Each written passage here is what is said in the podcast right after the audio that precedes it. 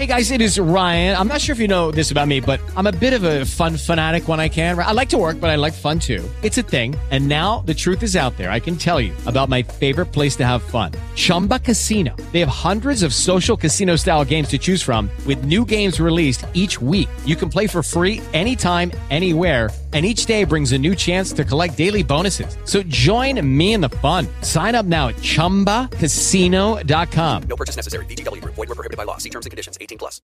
With Lucky Land slots, you can get lucky just about anywhere. Dearly beloved, we are gathered here today to... Has anyone seen the bride and groom? Sorry, sorry, we're here. We were getting lucky in the limo and we lost track of time. No, Lucky Land Casino. With cash prizes that add up quicker than a guest registry in that case, I pronounce you lucky. Play for free at LuckyLandSlots.com. Daily bonuses are waiting. No purchase necessary. Void were prohibited by law. 18 plus. Terms and conditions apply. See website for details. Podcastbook.it, in collaborazione con Penne al Web, presenta L'ombra delle voci. Alla scoperta del ghostwriting con Sara Infante e Ivan Scudieri.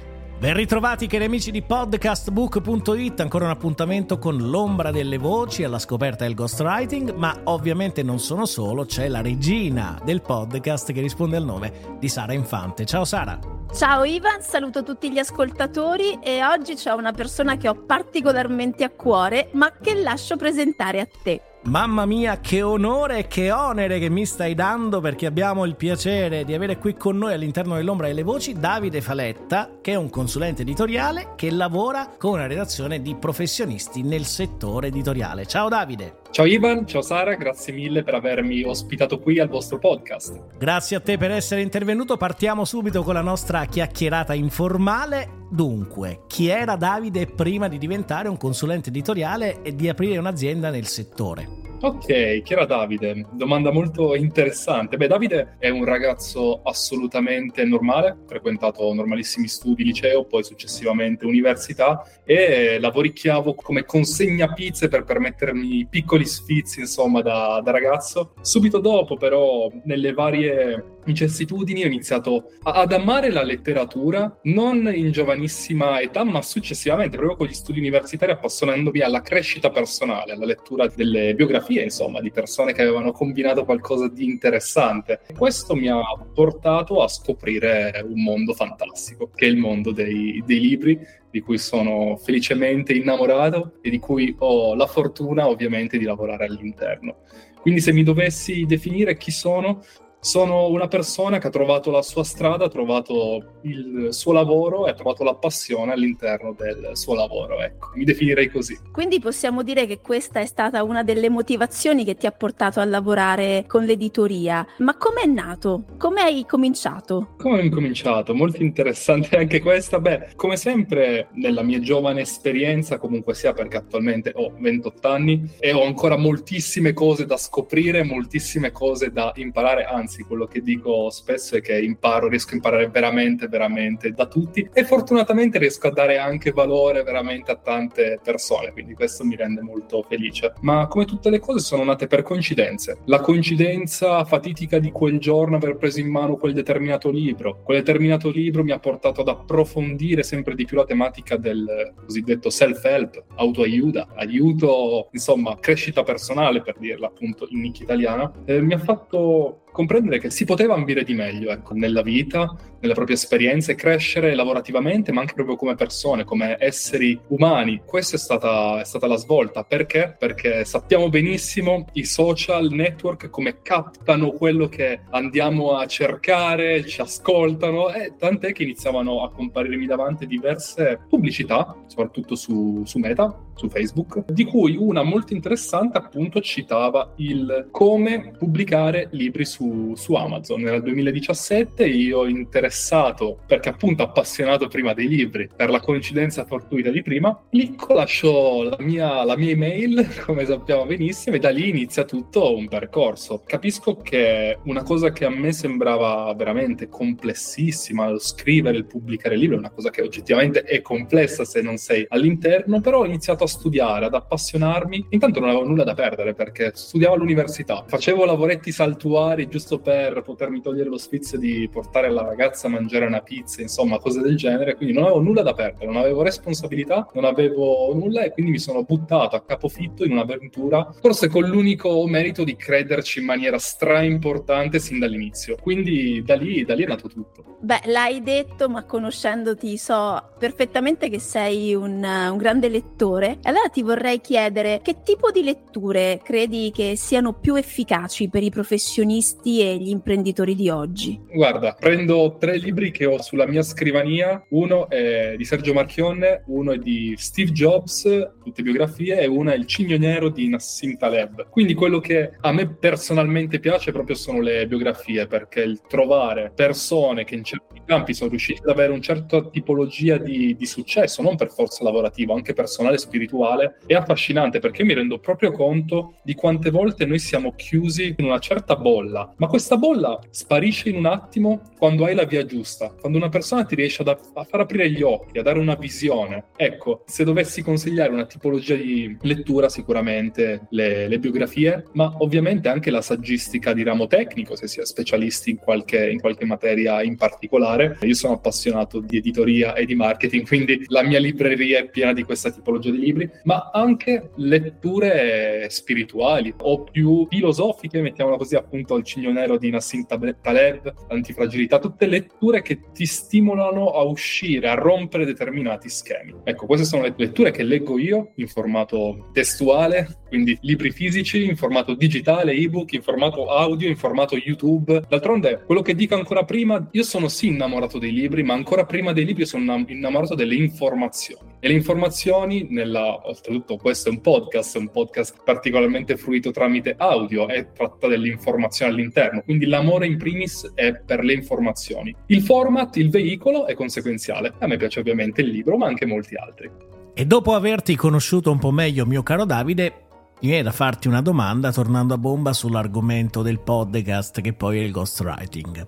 Come selezioni i ghostwriter con i quali collabori e soprattutto quali credi che siano le principali caratteristiche che un ghost debba avere per essere concorrenziale sul mercato? Domanda da un milione di dollari, ma proverò a rispondere fornendo una mia visione. Per me, il ghostwriter è una persona che si cela dietro un'altra persona che vuole esprimere le sue idee, proprio, la propria anima talvolta in un libro. Quindi, per forza di cose, un ghostwriter, a mio modo di vedere, deve essere bilanciato da una certa dose di creatività, deve essere anche analitico comunque sia. Bisogna far sì che processi e persone siano fuse in un'unica entità. A me piace molto vedere, ad esempio, come definiamo i ghostwriting interni, sono artigiani di parole. Artigiani di parole è un termine molto interessante perché ti permette proprio di comprendere il fatto che ci siano delle persone adibite a creare dei meccanismi narrativi che ti permettono di iniziare dalla pagina 1 di un libro a finire alla pagina X di un libro, avendo una sorta di fluidità. Fluidità che però non è sono un inventore, sono, sono un creativo, ma ci deve essere anche una certa fase di proceduralizzazione, di analisi, guidare l'autore poi tendenzialmente in un processo e farlo sentire dentro il processo in ogni fase, perché i libri possono nascere dal nulla su tentativi e tentativi, oppure si può serializzare qualcosa di fruibile che funziona appunto in un processo e farlo iniziare, farlo terminare secondo tempistiche, secondo metodo. E questo è quello che guardo, quindi una persona che sì sappia, che poi tradotto in spicci che cos'è? Una persona che sappia scherzare, sia empatica, ma quando c'è da lavorare ci si rimbocca le maniche e si lavora.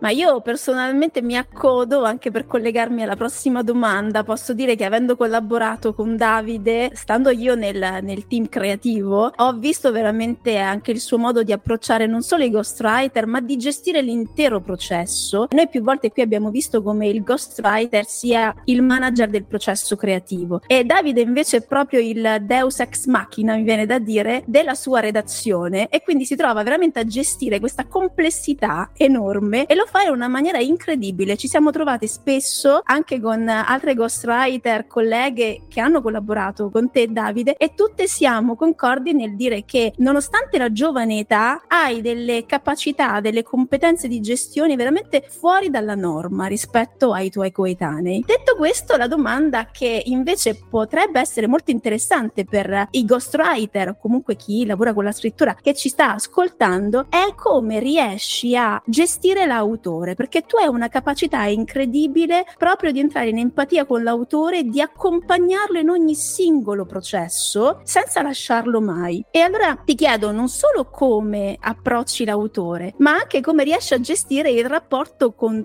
tutti gli altri componenti del- della tua squadra. In una parola non è semplice, anzi più di una parola, però è questo il riassunto. Non è semplice ma allo stesso tempo è stimolante e io sono dell'idea che alla fine basta un'azione per esserci, alzare il telefono e chiamare le persone, instaurare una relazione, un dialogo esserci, ma esserci non a fatti quando devi mandare la contabile amministrativa, è esserci proprio come persona ed è, ed è una cosa che mi è, mi è sempre piaciuta anche perché io ho profondo rispetto e stima di tutti gli autori che si decidono di affidare alla mia relazione, alla mia redazione, ma in generale a tutti gli autori che decidono di eh, investire tempo, energia nella creazione di un libro. Tant'è che tratto queste dinamiche con i guanti di velluto in questo senso. Esserci, esserci è importante, è importantissimo e alla fine bisogna avere solo un grande d'oro che forse nel tempo sto iniziando a percepire qual è quello della gentilezza. Alla fine se sei una persona a modo, che sa stare tra le altre persone, si sa comportare, puoi anche erogare un servizio normale, però lo rendi superlativo proprio per il tuo modo di approcciare certe dinamiche relazionali. Ora, il servizio che eroghiamo ambisce sempre al successo assoluto, ma il successo, come sappiamo benissimo, è un insieme di fattori che dipendono sia da noi sia non da noi, purtroppo. Ci sono certe dinamiche che non possiamo manipolare né toccare, però quello che possiamo fare è sicuramente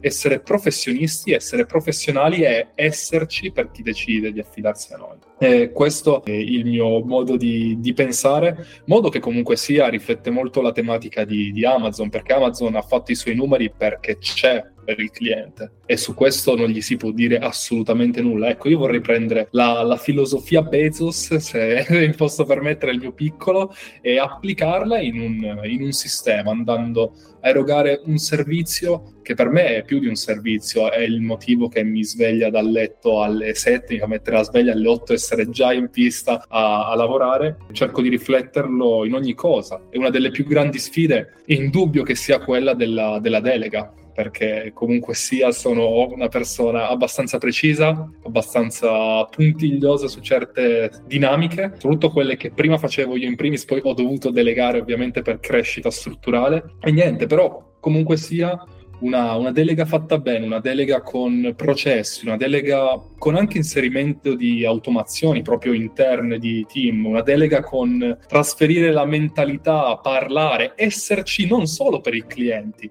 ma esserci proprio anche per il team. Ciao Sara, come sta andando la tua vita? Cosa ti è successo ieri? Ivan, cosa ti è successo? Esserci. Questo crea un ambiente di lavoro dove tutti sono, si sentono stimolati, si sentono valorizzati, si sentono valorizzati non solo oltre il compenso, che è una cosa comunque sia non banale, perché c'è un'unità, c'è una progettualità, c'è una visione comune. E questa è un pochettino la, la, mia, la mia sfida attualmente. Leadership e delega e poi scalabilità. Ovviamente andiamo a offrire un servizio che è sartoriale, per cui ovviamente non possiamo aprire i battenti a 100.000 persone, però Un'altra sicuramente sfida interessante sarà quella di allargare la redazione, quello sicuramente. Ottimo, io ti auguro veramente che, che sia così, ma sarà così conoscendoti. Ti faccio un'altra domanda invece, quali sono a questo punto le sfide più significative che incontri in questa attività e come le affronti? Le sfide più significative che, che, affronto quotidianamente sono le sfide con la tecnologia.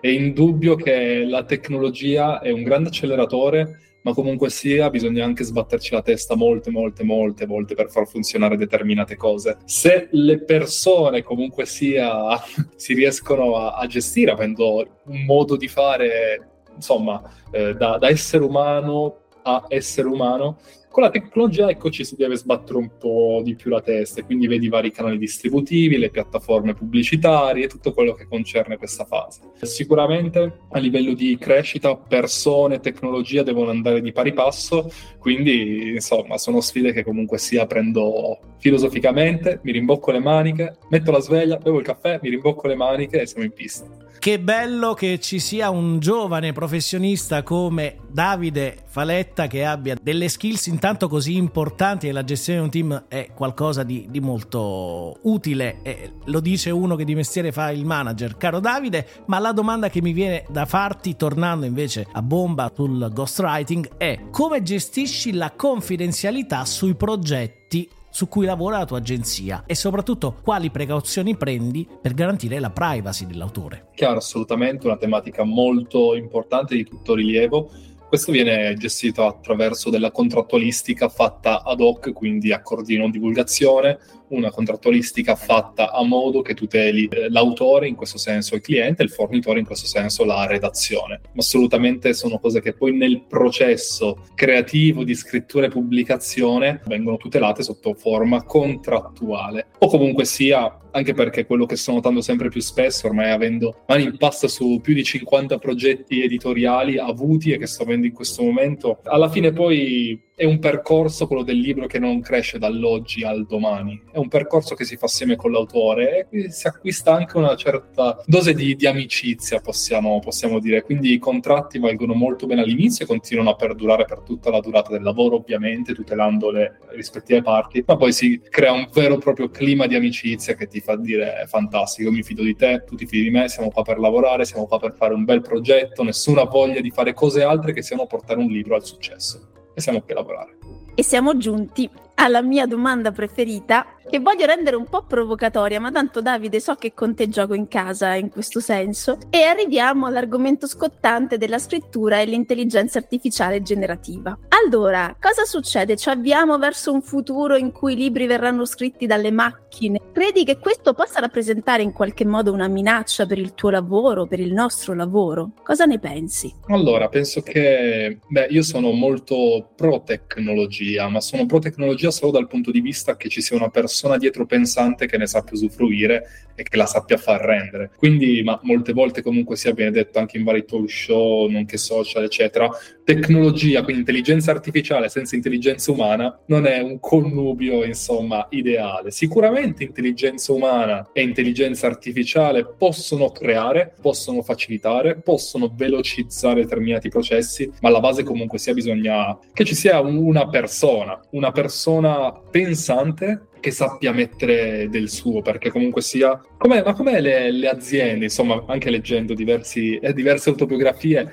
le aziende si basano su dei visionari e si basano su dei practitioner, della gente che mette in pratica la visione. Ecco, l'intelligenza artificiale può essere una grande pratica, una grande persona, tra virgolette, pratica che mette in campo però una visione, una visione che deve essere data da una persona, perché solo la persona riesce a vedere oltre la barricata, oltre la siepe. È indubbio che l'intelligenza artificiale può farti arrivare a determinati risultati più velocemente. Nel campo della scrittura, nel campo della tecnologia del data science, nel campo del, delle immagini, anche ormai si riescono a fare dei, dei quadri, caspita, con l'intelligenza artificiale. Sicuramente una cosa che ho sposato è il fatto di avere più amici che nemici, sia per quanto riguarda la vita di tutti i giorni, sia per quanto riguarda le tecnologie. Le tecnologie è importante farsele amiche perché è indubbio che è un trend, è una tendenza, ci si sta spostando verso quel modo di fare. Ecco, come sempre è un'evoluzione, non è una sostituzione. Quindi si perderanno determinati lavori e se ne creeranno semplicemente di altri più nuovi, più attuali, secondo l'andamento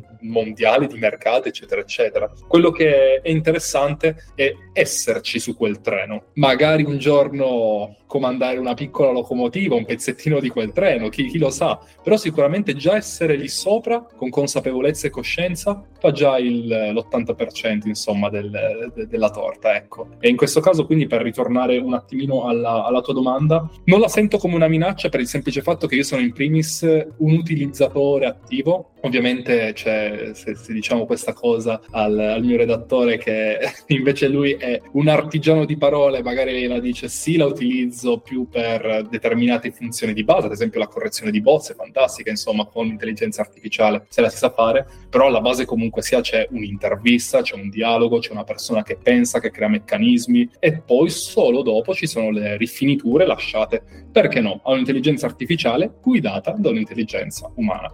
Morale della favola, non la sento come una minaccia, la sento come una spinta, anche perché molti autori con l'intelligenza artificiale hanno iniziato a scrivere di più e si sono resi conto che una volta che ho scritto, sì, ma io non posso pubblicare sta roba. E quindi cosa fanno? Entrano in contatto con relazioni, con professionisti, con ghostwriter, con editor, con eh, chi fa il mio mestiere e, e da lì nasce tutto un altro processo che è quello di pubblicazione, distribuzione, promozione. Quindi lo trovo un utile incentivo, ecco, proprio l'opposto quasi. E quali consigli ti senti di dare ad un aspirante consulente editoriale per svolgere questa professione ovviamente in modo concorrenziale? Mettere le mani in pasta, sicuramente fare tante esperienze, vaste esperienze, perché la visione che deve avere un buon consulente editoriale che come consulente affianca una persona, un autore nelle decisioni più strategiche per la riuscita del suo libro, deve avere una visione d'insieme, deve avere competenze editoriali tradizionali, quindi sicuramente una gavetta in una casa editrice per vedere i meccanismi è più che consigliata, deve avere competenze di distribuzione digitale, quindi creare e pubblicare dei libri per suo conto, per amici e parenti, mettendo le mani in pasta nel, nel mestiere, deve avere competenze di marketing, deve creare newsletter, deve acquisire dati, deve mandare email e comunicazione alla lista, deve anche saper vendere, perché poi comunque sia se hai l'abilità ma non riesci a promuoverti a vendere, fai ben, fai ben poco. Quindi sicuramente per essere completi, insomma, un cyborg della consulenza editoriale, bisogna avere competenze verticali sulla pubblicazione tradizionale, sulla pubblicazione digitale, quello che a me piace definire editoria diretta e successivamente, ma di pari passo, anche di marketing e promozione, per essere perché poi d'altronde cosa fa un consulente editoriale? Il consulente editoriale è colui che veicola la persona, l'autore in questo senso, nella corretta scrittura tramite appunto collaboratori, non sono in primis io che scrivo, ma ad esempio è Sara che è grandissima ghostwriter che scrive e altri colleghi, per poi dopo aver veicolato la persona giusta, l'autore giusto, il professionista giusto sulla base di uno specifico progetto,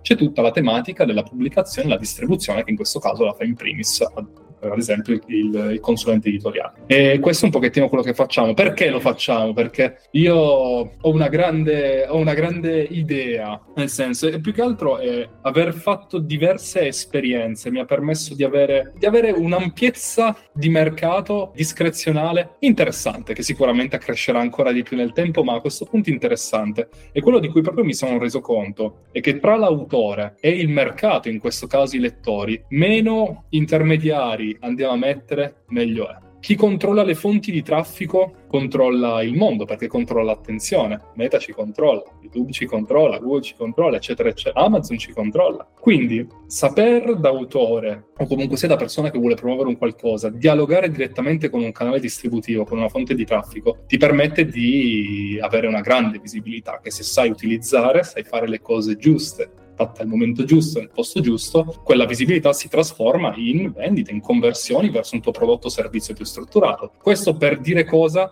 Che le competenze di marketing ci devono essere, le competenze editoriali ci devono essere e le competenze umane ci devono essere. Questo trittico è un trittico che fa un consulente editoriale interessante, sicuramente. Grazie Davide. Ultima domanda. L'ultima domanda riguarda un po' eh, eh, i libri che hanno, che hanno, caratterizzato, hanno segnato un po' la, la tua vita, però insomma l'andiamo a personalizzare. Quindi ti chiedo qual è il libro che avresti voluto pubblicare tu e perché? E poi in conclusione, se vuoi, ti chiedo di raccontare in due parole la tua esperienza qui a, all'ombra delle voci. Perfetto, Sara. Sì, guarda, se ti dovessi dire il prossimo libro che farò al mio prossimo autore, però tornando realistici, un libro che veramente ha fatto la differenza per me è stato Autostrada per la ricchezza di MJ De Marco, edito da Macro Librarsi. È stato un libro che l'ho reputato importante, decisivo, perché è capitato proprio in un momento dove dovevo capire che strada imboccare. E quel libro, chiamando chiamandosi Autostrada per la ricchezza, mi ha fatto imboccare. Ora non sono assolutamente ricco, vengo però da origini umili, quindi tutto meglio ora di quello che avevo prima, però è stato sicuramente un libro che mi ha permesso di cambiare visione e da lì inanellare anche diversi altri libri, sempre come dicevamo prima, di tematica crescita personale, biografie e poi saggistica, manualistica tecnica per determinate aree che mi piace sempre di più approfondire. Insomma, si parte dal libro per avere un imprinting e poi la conoscenza si sviluppa anche in altri format, però sicuramente il libro è uno degli strumenti di cui non potrei farne a meno. Per quanto riguarda invece il vostro podcast, Ivan Sara, insomma, è fantastico che certe tematiche vengano portate alla luce, vengano portate in evidenza e vengono anche comunicate nella maniera corretta. A me fa veramente un sacco piacere essere qui con voi perché state dando un valore gigantesco, grandissimo alle persone che sono appassionate di queste tematiche e che trovano insomma in voi, e ora mi ci metto anch'io in mezzo, in noi una comunicazione che insomma, può lasciare qualche, qualche, spinta, qualche consiglio, anche se dovesse cambiare una microscopica frazione del pensiero di una persona, però aver scontato certe informazioni, beh, farebbe già una grandissima differenza. Io confido che sia stata utile, insomma, questo progetto, al vostro podcast, la, la mia intervista, vi abbia portato contenuti, voi sicuramente ne avete portati a me perché sono il vostro primo ascoltatore. Veramente molto emozionanti le parole del nostro Davide Faletta che sono contento che abbia apprezzato apprezzato il nostro podcast e soprattutto che ci abbia dedicato del tempo. Grazie Davide. Grazie a te Ivan, è stato un grandissimo, anzi un enorme piacere essere qui con voi.